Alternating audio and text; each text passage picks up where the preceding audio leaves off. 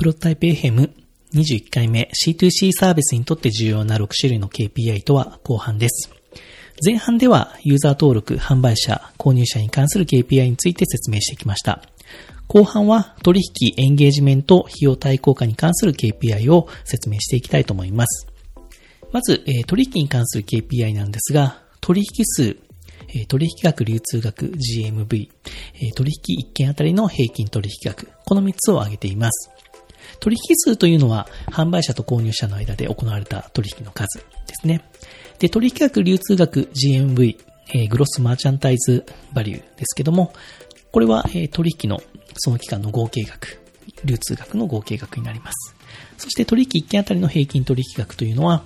え1件あたりどのぐらいでやり取りされているかという平均取引額ですね。この3つに関しては非常にわかりやすい KPI かと思います。まあ実際のそのサービスのスケールがうまくいってるかという時に、え確認すべき指標ですね。そしてこの取引額で、え重視してほしいのは、えキャンセルとか返品は含めないと。実際にそのサービスの売り上げになるべき流通額でちゃんと判定しようというものですね。そこをちょっと、え変なデータが入っていると、ちょっと間違った計測をしてしまうので、ここは気をつけた方がいいと思います。そして取引額から、まあ、原価を引いて、えー GMV として計測するのもいいと思います。また原価や、えー広告費などの販売管理費ですね。それを引いて、まあ実際の売上として、えー計測するというのもいいですね。実際、こう、まあ、売上っていうと、実際はこの取引額のかける手数料率になるので、えーそこを元にやっぱり出すのが、まあ、正しく売り上げを把握するんであれば、そこを元に出していって、その取引額かける手数料率をかけて、その売り上げからこの原価と販売管理費を引いた費用が実際のサービス売り上げになるので、そこも追っていく必要があると思います。まあ、この取引に関しては、デイリーと週次と月次と年次で見ていく必要があるかと思います。はい。そして続いての KPI ですが、エンゲージメントに関する KPI です。これはもう一つになるんですが、NPS、ネットプロモータースコアというものですね。えーね NPS というのは、まあ、顧客のこのロイヤルティと呼ばれる、この顧客の満足度というか、その信頼の度合いというか、そういったものをこう数値化した、定量化した指標ですね。実際にはこう自社サービスでアンケートフォームを作ったりとか、そういう NPS の計測のサービスがあるので、そういったので計測をするんですが、定期的にそういうアンケートを実施するということで、この NPS は計測できます。で、計測のやり方はですね、まあ、実際にこの商品やサービスを、まあ、友人や家族に、まあ、どのくらい進めたいと思いますか、えー0から10点で点数つけてくださいというようなフォームを作って、その中で、こう、0から6点の人は、これは批判者だと。で、7、8は、こう、中立の人。で、9から10の人だけ、こう、推奨してくれる、推薦してくれる人というふうに分類すると。そして NPS はどういうスコアかというと、その推薦してくれた、推奨してくれた人の割合から批判した人の割合を引いた数値になるんですね。なので9と10をつけてくれた人の数から0から6までをつけた人で引くということになるので、結構これ厳しめの数値になるんですね。で、実際このマイナスになってるようなサービスも非常に多い、そう、そういう数値になります。NPS が高いサービスとして有名なのは、あの動画の配信の Netflix とか C2C の Airbnb が高いというのが有名ですね。あとベンツとか Apple も高いと思います。この NPS は、えー、なんでこれが重要かというと、あのーこのユーザーの満足度っていうのはですね、なかなかこう、知ることが難しいんですよね。あのー C2C サービスで取引のレビューとかは書かれることはあるんですけども、それは主にそのサービスを体験した人のレビューになるので、この販売者側のこの満足度は意外と測れなかったりすると。で、ユーザーイベントをやった時に、こう、まあ、サービスに対してなんかご意見くださいと言って、そういったこともできるんですけど、なかなかこう数が集まらないというような問題もあって、この NPS は、えーその、登録しているユーザー、まあ、アクティブのユーザーに対して、一斉にこう質問することができるので、非常にこのサービスの満足度を的確に知ることができるいいやり方だと思ってます。で、NPS も、できれば、こう、全体のユーザーと、販売者の、に絞った NPS と、購入者に絞った NPS っていう風に分けると、非常にもっと分かりやすく、販売者は満足してるけど、購入者は満足してないといったような、そういったことも分かるので、そういったことができればした方がいいかと思います。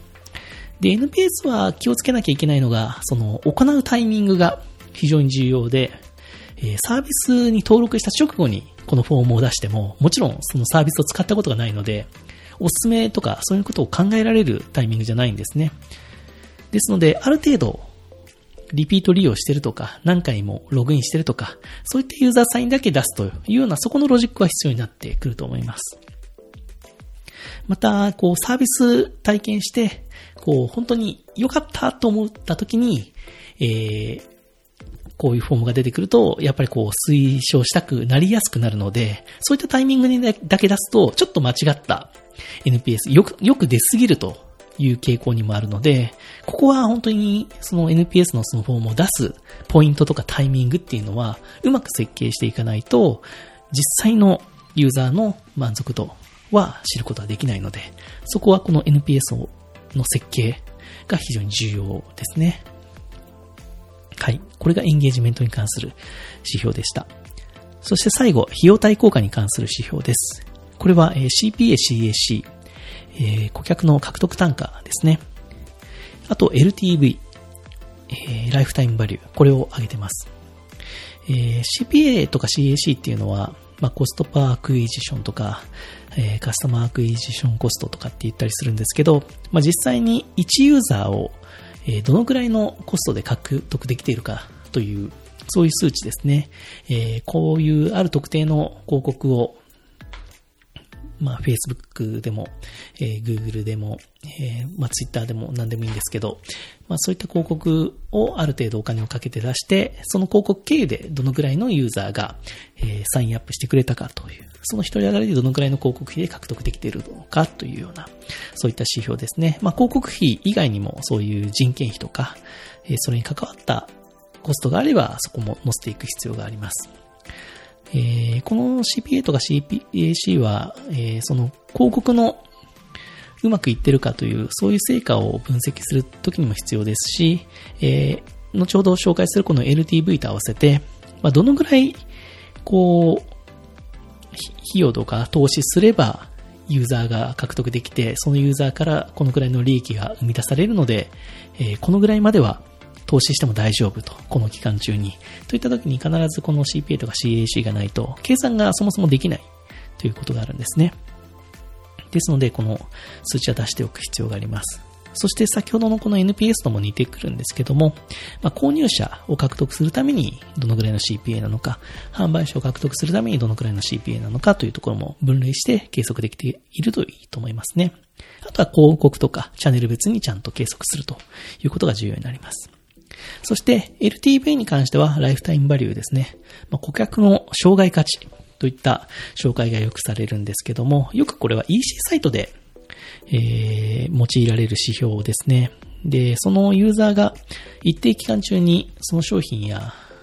サービスを、に対してどのくらい合計金額支払っているかというのが一般的な LTV で、よく計算式としては平均の購入単価とかける平均の購入回数、かける、平均の継続のその購買してる期間、みたいなのでこの LTV を出すっていうの、まあ、いろんな計算式があるんですけども、えー、一般的なそういう式が多いというようなことなんですね。で、EC サイトとか、月額課金があるそういう SARS のサービスだとこの LTV は非常にこう計算しやすくて、えー、実際のそのサービスの改善のために LTV を参考になるんですけども C2C でこの LTV をえー算するので、購入者だけを見てしまうとちょっと間違ってしまうっていうのは、えー、販売者っていうのは基本的にはそのサービスに対してお金を払わないわけなんですけども、いい販売者の人がむちゃくちゃ売れる商品を作ってくれたとか、売れるサービスを提供してくれているということであれば、その販売者を経由でものすごい利益が出ているんですね。ですので、従来のこの LTV の考え方、EC サイト的な LTV の考え方で計算してしまうと、そこの部分が計測できていないということになってしまうんですね。ですので、この C2C サービスで、サービスにはお金を払っていないユーザーなんだけれども、この利益に貢献してくれてるその販売者を、